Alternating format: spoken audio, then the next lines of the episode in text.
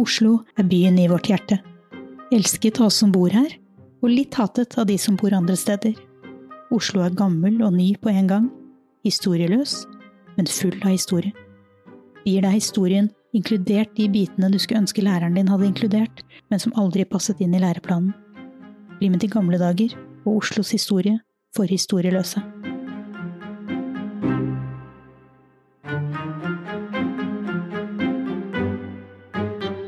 Hjertelig velkommen til eh, gamle dager. I dag skal vi virkelig tråkke opp litt eh, god, gammel Oslo-historie. Vi eh, Vi sitter i gamle ruinene av en gammel kirke.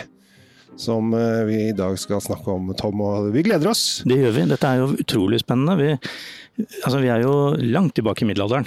Det er vi. Superlangt. Den beste, beste delen av middelalderen. Langt tilbake. I ordentlig gamle dager. Ja. Men du har, du har tatt med deg du har tatt med en gjest, du? Jeg har tatt med en gjest i dag. Eh, og når man av og til skal gå til kildene, så må man gå til den eldste man kjenner, nemlig sin far. Så jeg har tatt med min far, som eh, er veldig glad i Oslo-historie, og har masse på hjertet i dagens episode. For han blir glad når han hørte at vi skulle snakke om en gammel kirke. For er det noe han er glad i, så er det gamle kirker, stemmer ikke det? Jo da, jeg syns eh, gamle kirker de bærer på nye historier. Ja. Og det forteller oss om hvordan mennesker har levd tidligere, det er én ting, men de snakker også om uh, hvordan mennesker har tenkt tidligere. Det er kanskje vanskeligere å få tak i, nemlig det vi kaller for mentalitetshistorien. Hvordan tenkte de den gangen? De tenkte i hvert fall annerledes enn det vi gjør, vi som lever i et helt annet type samfunn. Ja, eh, og Hvor langt tilbake har du tenkt å dra oss denne gangen? Jeg hadde lyst til å si noe om eh, at uh, Oslo er jo en by som det er vanskelig å sette alder på. Det viser jo da jeg var guttunge, så feiret vi altså byens 900-årsjubileum. Da var jeg ni år i 1950. Og 50 år etter så feiret man byens tusenårsjubileum. Og det skulle ikke forundre meg om man om øh, Før du blir 100 før, Om 30 års tid, altså i 2050, at man finner byens øh, 1100-årsjubileum. Fordi at uh, de fleste tror vel i dag at byen er eldre enn at den ble grunnlagt i år 1000. Mm. Og hvis det er riktig at det er danskekongen Harald Gormsson Blåtann som grunnla byen, så døde han i 980. Og da må jo byen være grunnlagt før 980, og da begynner vi å nærme oss kanskje 950, og da blir det 1100 år i 2050. 50. Jo, men da har vi noe å se fram til. Jeg synes at, ja, det, det har vi. vi, vi det er hyggelig at tiden går, altså, tiden går fort ja. også i gamle dager. Vi skal feire. Vi må, ja. ikke, vi må ikke, la feiringen uh, gå fra oss. Dagens episode handler om en uh, kirke, uh, og det er derfor kirkeentusiasten Kjell Henrik Henriks er på plass. Og vi står nå midt i Vi står rett bak alteret, på en måte, i, i kirken. Ja. Vi står vel i sakristiet, vil jeg tro, uten at jeg er noe så fryktelig godt orientert om selve skissene her. Nei.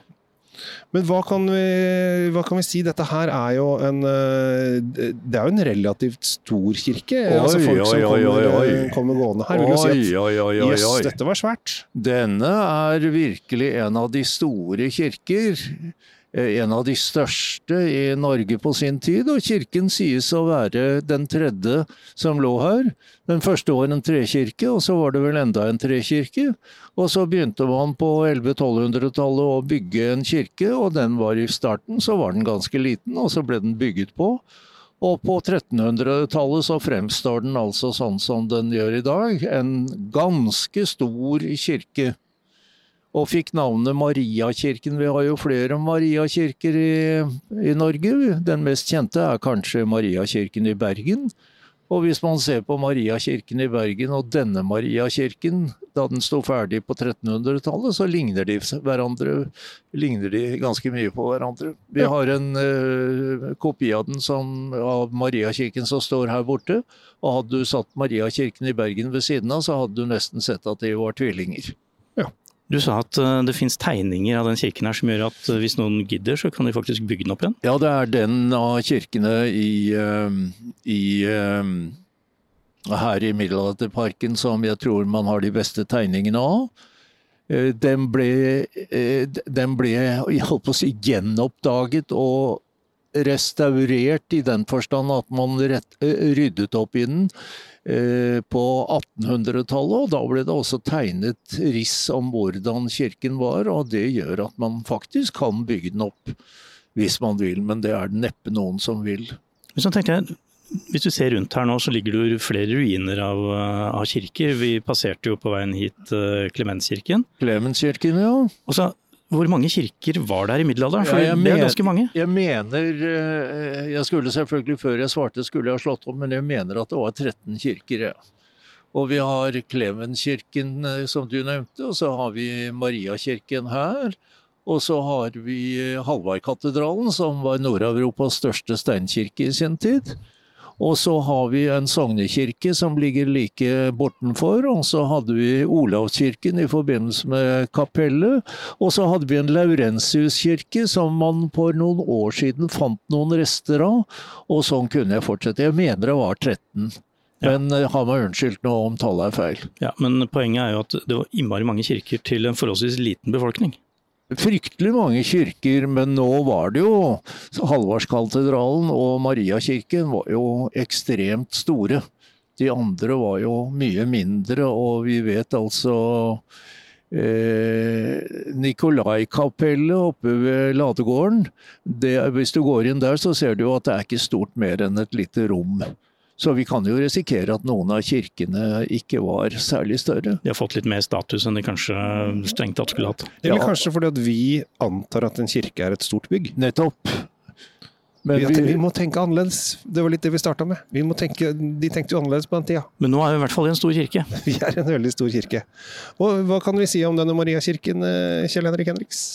Ja, Vi kan si at den er stor, det har du allerede sagt. Og så er den eh, Vi vet vel egentlig ikke hvordan det har vært, men det ser ut som den har hatt et bredt kor. Og den har jo hatt plass til ganske mange mennesker, fordi at vi vet jo at eh, benker og stoler var ikke noe man hadde i kirkene den gangen folk sto. Og så har man et alter, og midt i alteret så ser vi nå at det ligger en sten hvor det forteller at her ble Håkon den femte Magnusson gravlagt. Han døde da 8. mai eh, 1319, og det var jo et vesentlig skifte i norgeshistorien, for da kom vi i den første unionen med Sverige. Personalunionen. Eh, under, eh, på grunn av at eh, Håkon 5., han og hans dronning Eufemia selvfølgelig, de hadde en datter som het Ingebjørg, og hun ble gift med en svenske. Og dermed så gikk kongeverdigheten, og vi kom i union med Sverige inntil vi fikk vår egen konge igjen, nemlig Håkon den sjette Magnussen, som giftet seg da med Margrethe den store. Det var en meget uh, urolig tid. så vi bør vel tenke gjennom at når vi snakker om unionen med Sverige, så snakker vi stort sett om unionen fra 1814 til 1905. Men vi har vært i tre unioner med Sverige. Først personalunionen på 1300-tallet, så Kalmarunionen, og så unionen med Sverige igjen fra 1814 til 1905. Det blir mye politikk her. Men denne kirken hadde jo altså det var, det var jo, Oslo hadde jo i og for seg to typer kirker. Eh, og dette er da den litt spesielle typen. Ja. Den gangen så eh, Vi tenker i dag at en kirke er en kirke, og Den norske kirke har jo et visst antall biskoper, og de har en preses. Og kirken er en enhetlig organisasjon, men den gangen så så man det litt annerledes. Oppe her i Oslo så hadde man jo Oslo bispegård. Og så hadde man bispekirken, så var Sankt Halvardkirken. Men eh, den gangen så tenkte man at også kongen måtte ha litt kirkelige tjenester. Slik at dette var en kongekirke og det var eh, de som tilhørte presteskapet i denne kirken. De lå ikke under biskopen av Oslo, men under kongen, som til enhver tid måtte regjere. Og rett oppi gata her, jeg kan kanskje reise meg nå, så ser vi på hjørnet av den bygningen, altså som ligger ca. 100 meter unna oss, der ligger restene av, eh, av Håkonshallen, altså Kongsgården i Oslo. Slik at mellom Kongsgården og Mariakirken så har det altså vært en gangavstand på en 50-60 meter. Det burde jo den vanlige middelaldermannen klare. Det burde en middelaldermann klare. Men da kommer vi også inn på en interessant ting til, nemlig at institusjonene på 1300-tallet var jo ikke slik utbygget. Vi har altså storting, og vi har regjering, og vi har konge. Og det er ikke måte på hva vi har. Vi har forsvar, vi har domstoler.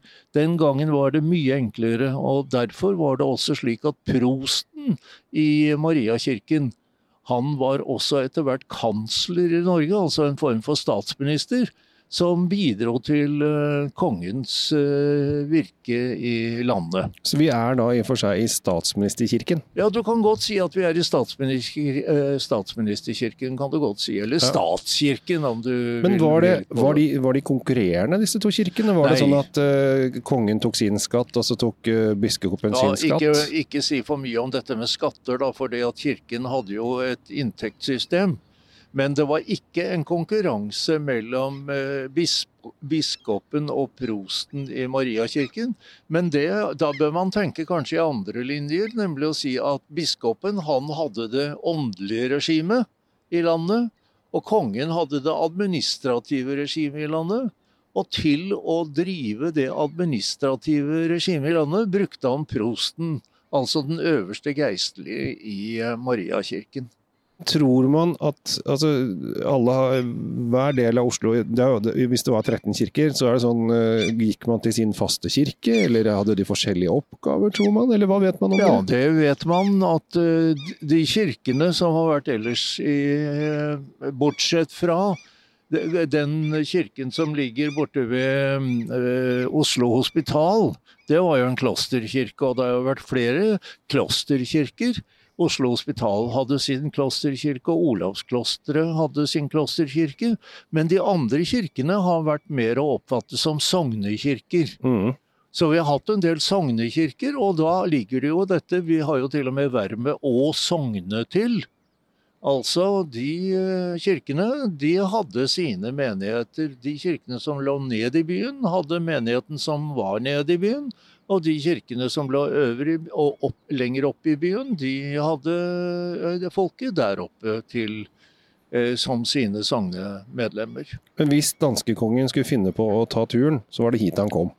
Det var til Mariakirken som var hans Danskekongen, hvor tenker du nå? Eller kongen, da. Altså Hvis den norske kongen, og vi har jo hatt uh, konger i Norge siden Harald Hårfagre, ja. Eh, når eh, denne kirken eh, sto ferdig, så var dette en kirke som hørte kongen til når han var i Oslo. Vi regner jo med at Oslo ble rikshovedstad omkring 1314. Og Håkon døde jo i 19, så da er det jo Han døde i 19, ja, og da fikk vi svensk konge. Han ja. som giftet seg med Ingebjørg. Kongsdatter, eller Håkonsdatter. Men det har vært to kongelige begravelser her. Det er da Håkon og Eufemia, og det, eh, for mange så tenker de sikkert dronning Eufemia. Da har jo den gata som går tvers igjennom Barcode, har jo da fått navnet etter dronning Eufemias gate. Og hun er jo begravet, eller nå er hun ikke her, for her er det jo ingen. Her er det ingen. Har, hun har vært begravet her. Ja. Begge to ble gravlagt, både Eufemia, dronning Eufemia, og Håkon, kong Håkon den 5. ble gravlagt her i kirken. Eufemia er for øvrig et ganske interessant navn. Hun kom hit til eh, Norge fra Rygen. En liten øy eh, nord for Tyskland eller Polen. Eh, litt, ikke langt unna Lübeck. Og hun ble da giftet bort til eh, en eldre herre ved navn Håkon 5. Og hun kom hit, og det er mye spennende omkring Eufemia. Hun var et helt åpenbart et kulturinteressert menneske. Og hun hadde ridderturneringer ute på Bygdø, og hun oversatte, eller fikk oversatt, en del eh, ridderromaner og en del dokumenter som vi har glede av den dag i dag. Ja. Et litterært vesen. Og, litterært vesen og kulturinteressert, helt åpenbart. Og på, under en utgravning nå for noen tiår siden, så fant de, jo, eh, fant de jo både Håkon og Eufemia og flyttet de over til Akershus, som vi ser egentlig rett over, rett over fjorden her. Vi har jo, Det var jo skikk den gangen som uh, nå å gravlegge kongelige i kirker, og vi vet jo det at da eh, Sigurd Jorsalfar døde, så ble han gravlagt i Halvardskatedralen. Hvis jeg ikke husker feil, så var det i 1130. Eh, det kan stemme. Ja. Oslogate starter i krysset Sveigårdsgate og Grønlandsleire, og krysser østre del av Bispegata og Oslo torg. Den går så over Geitabru, tidligere Oslo bru, før den ender i møte med Konovs gate og Mossveien. Gateløpet nord for Oslo torg følger traseen for middelalderens Nordre Strete. På sørsiden av torget er Oslogata anlagt på 1800-tallet. Bebyggelsen langs veiløpet er i hovedsak leiegårder fra siste halvdel av 1800-tallet. Nordvest for krysset med Bispegata ligger Oslo ladegård fra 1725. Bygget har kjellermurer som til dels stammer fra Oslo bispeborg fra 1200-tallet. På motsatt side av veien ligger Minneparken, med bl.a. ruinene av Hallvardskatedralen. Langs østsida av Oslogate, mellom Ekebergveien og Konos gate, ligger Oslo Hospital, som inneholder to 1700-tallsbygg. Gråsteinsbygningen fra 1737, Norges eldste sykehusbygg, og Gamlebyen kirke fra 1796. Det går trikk på hele gatestrekningen, bygget som Gamlebylinjen. Allerede i 1878 ble skinnegangen fra bykjernen forlenget inn i Oslogate til St. Halvards plass, og i 1899 til Oslo Hospital. Ekebergbanen ble så bygget sør for dette igjen, og åpnet i 1917. tilbake til Mariakirken. Her er vi. Det er derfor vi, vi, har en tendens til å gå litt ut og inn av denne historien. Ja. Men, uh, hvor Kir Kirke er kirke. Kirke er kirke. Uh, når, når, når sto den klar? Altså, det er den tredje kirken. Så det første var en trekirke, og vi fikk jo ikke steinkirketradisjonen i Norge før på 1100-tallet. Fra 1100-tallet så har vi jo en rekke steinkirker. Jeg bare peker på Gamleaker kirke. Vi tenker på Tanum kirke. Vi tenker på Haslum kirke, og sånn kunne jeg fortsette. Nå holder jeg meg i Oslo-området. Mm. Eh, så fikk vi også eh, Nidarosdomen etter hvert. Det var jo også opprinnelig en trekirke og ble en steinkirke. Så denne kirken her, bygget i stein, den kommer vel på 1200-tallet og ble bygget ut i etapper og sto ferdig sånn på 1300-tallet. Og da var den flott lå helt nede ved sjøen, slik at man kunne ro inn Oslofjorden og komme rett inn nær sagt ved inngangen av kirken. Mm. Ja, for vi ser jo vannspeilet her nå, så hvis du har litt fart på båten, så, så lander du omtrent på kirketrappa. Det er like før du butter i muren, hvis du kjører med litt fart. Men så er det da slik at vi nå eh, ved Kalmarunionen så blir vi jo union med Sverige og Danmark. Og da begynner det å bli litt mindre interessant eh, med Norge. Og så begynner denne kirken å forfalle. Hvem skulle egentlig ta ansvar for den? Kongen bodde jo ikke her. Kongen bodde jo i Danmark. Mm. Det var jo først uh, Eirik av Pommern, og så kom de i tur og orden, de danske kongene, inntil uh, kirken faktisk ble påtent av svenskene i det året svenskene eh, gikk ut av Kalmarunionen, i 1523. Og så viser det seg at kirken er så skadd at den rett, kunne ikke bygges opp igjen. Så omkring 1550 eh, så, så ble denne kirken egentlig en ruin. Og da lå den glemt og gjemt i fryktelig mange år, inntil på 1800-tallet, hvor eh, bevisstheten og interessen for norgeshistorien begynte å ta seg opp.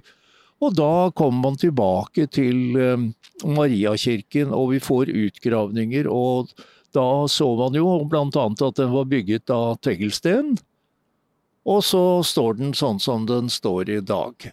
Og det er jo en sørgelig rest med tanke på at dette var en av Norges største og flotteste kirker.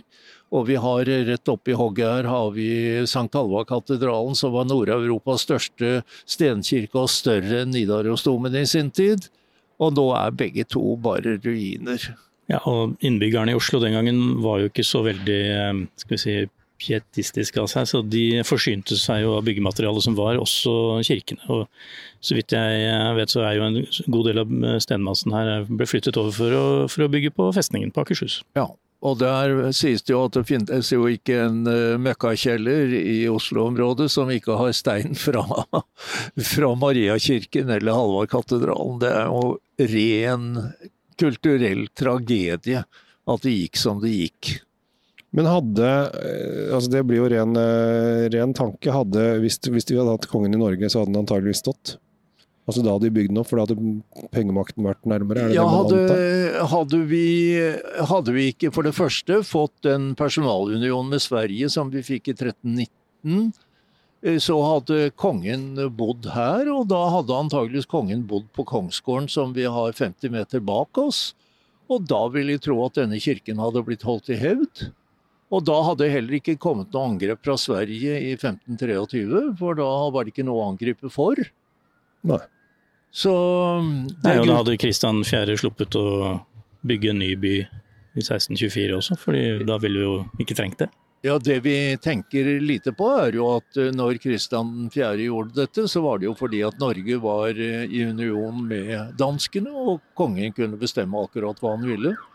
Han var jo en interessant fyr, den gode Christian Kvart. Han var jo i Norge 50 ganger i løpet av sin voldsomt lange regjeringstid. Og han tror jeg, han på, på, kongelig vis og med datidens tenkemåte, så var han glad i dette landet. Han viste i hvert fall stor interesse for det. Og så syntes han det var ille at denne byen er bare brant ned som hvert 30, hvert 30. Eh, og hvert 40. år. Og så ville han gjerne ha en ny by oppkalt etter seg, og den la han under Akershus festning. Ja, Han var ikke flau for å kalle opp noen byer etter seg, mannen. Nei, og det som er så fint, er at hvis du vil vite mer om Christian Kvart, så har vi en egen episode om det. Så da kan dere kaste dere om over på den når dere er ferdig med å lytte til dagens episode. Hvis dere ja. ikke allerede har hørt den, for da blir jo dette gammelt nytt. Da blir det gammelt nytt, men det passer bra når vi snakker om gamle dager. Men eh, det var jo egentlig ganske kortvarig kirke, dette her. Sånn rent eh, historisk sett, hvis ja. den uh, sto ferdig på 1300-tallet og brant ned 20 år etterpå. Ja, hvis det er, riktig, etterpå, hvis det er riktig de som sier at det sto en kirke her fra ca. år 1000, og vi sier at uh, det ble ikke noe mer igjen av den omkring 1550, så har den altså vært på 500 år, da. Ja, fra, fra tre til, uh, til brann. I forskjellige utgaver. Ja. Men fra ferdigstilling sånn fra 1300 til 1550, så er det 250 ja, år, da. Ja, det kan man si. Ja. Det er jo Jo da, det er jo, det er jo litt tid. Det skal det, jo, det skal det jo sies.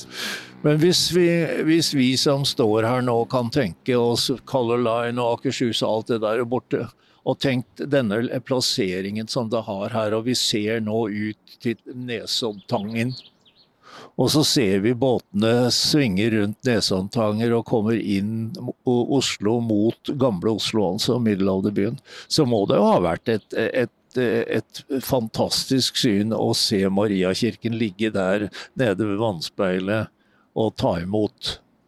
Ja, Det må jo ha vært bokstavelig talt et lite lys i mørket, tenker jeg, hvis ja. det var litt på kvelden. fordi gatelys gattelys var ikke akkurat oppfunnet, men kirken, der, der var lyset tent. Der må man tro at det har vært en del lys, ja. Jeg fikk en beskrivelse en gang av da Håkon den femte døde i Tønsberg 8. mai eh, 1319, og hvordan de la ham om bord i eh, hvor, hvor, mye vikingskip det var den gangen, men i hvert fall i flotte båter og for fulle seil med masse farver i seilene. Toget de innover Oslofjorden, eller seilte innover Oslofjorden Eh, svingte rundt eh, neset på Nesodden og stevnet inn mot Mariakirken. Og vi ser jo der hvor de gikk i land, altså. Mm. Ja, vi sitter og ser her, og det må ha vært litt av et skue.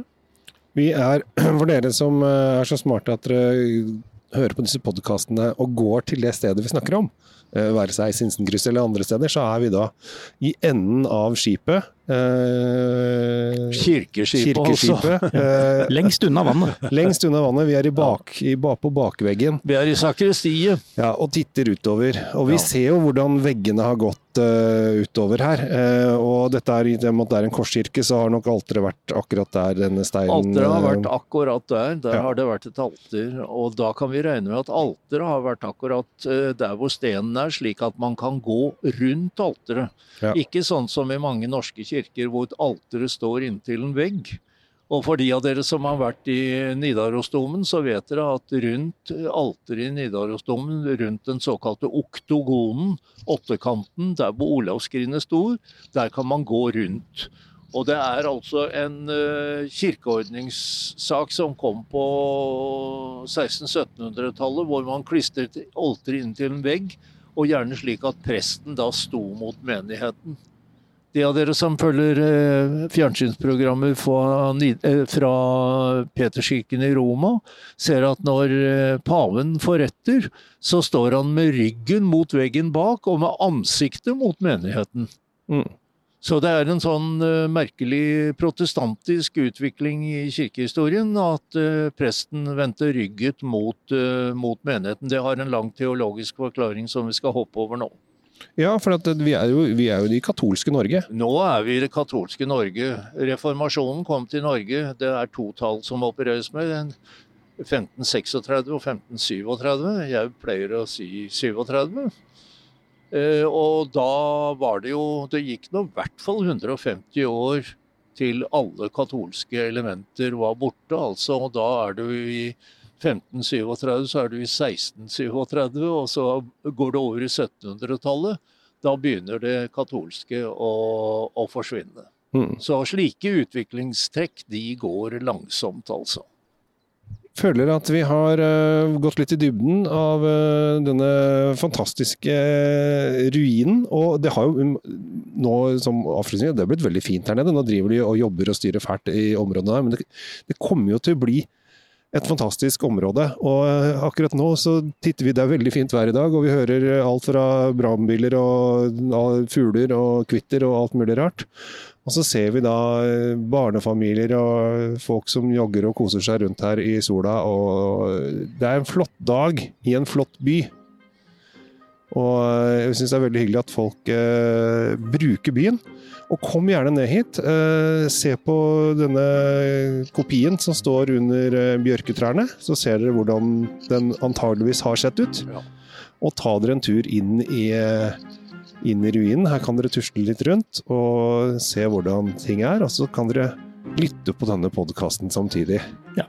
Eh, og få med dere litt av atmosfæren av hvordan det kan ha vært. Og jeg vil gjerne takke eh, far og sønn, eh, Kjell Henrik og Kjell Gabriel Henriks, for, eh, for bidraget her. Ha med far på jobben dag i dag, Kjell Gabriel. Det er alltid hyggelig å ta med far på jobben. Dette har vært veldig hyggelig. Ja.